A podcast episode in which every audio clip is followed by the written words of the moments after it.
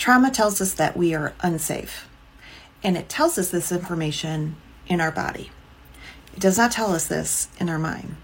And this is why when we try to talk ourselves into feeling safe, it's not effective because we first have to get a felt sense of safety in our body. This is why somatic exercises and sensory things are going to help you to feel safe in your body.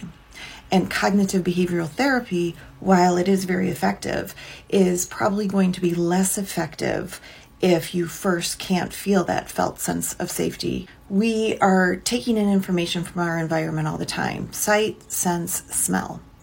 And when your body is reading that information, it's reinforcing a sense of calm or a sense of threat.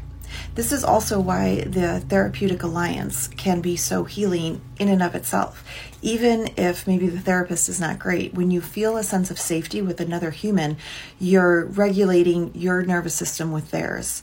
Healing from trauma is not about mind over matter. In fact, it's the opposite it's matter over mind. Our body state is going to influence our conscious mind.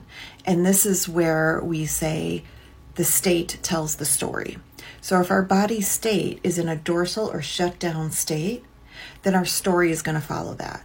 The world that we see around us is going to feel kind of overwhelming and we're going to want to shut down. If it's an anxious state, then our story is going to follow that. If it's a calming state, our story is going to follow that.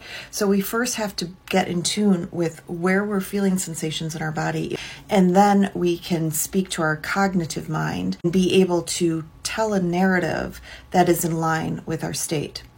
But we can't do that in reverse order. Shortcast Club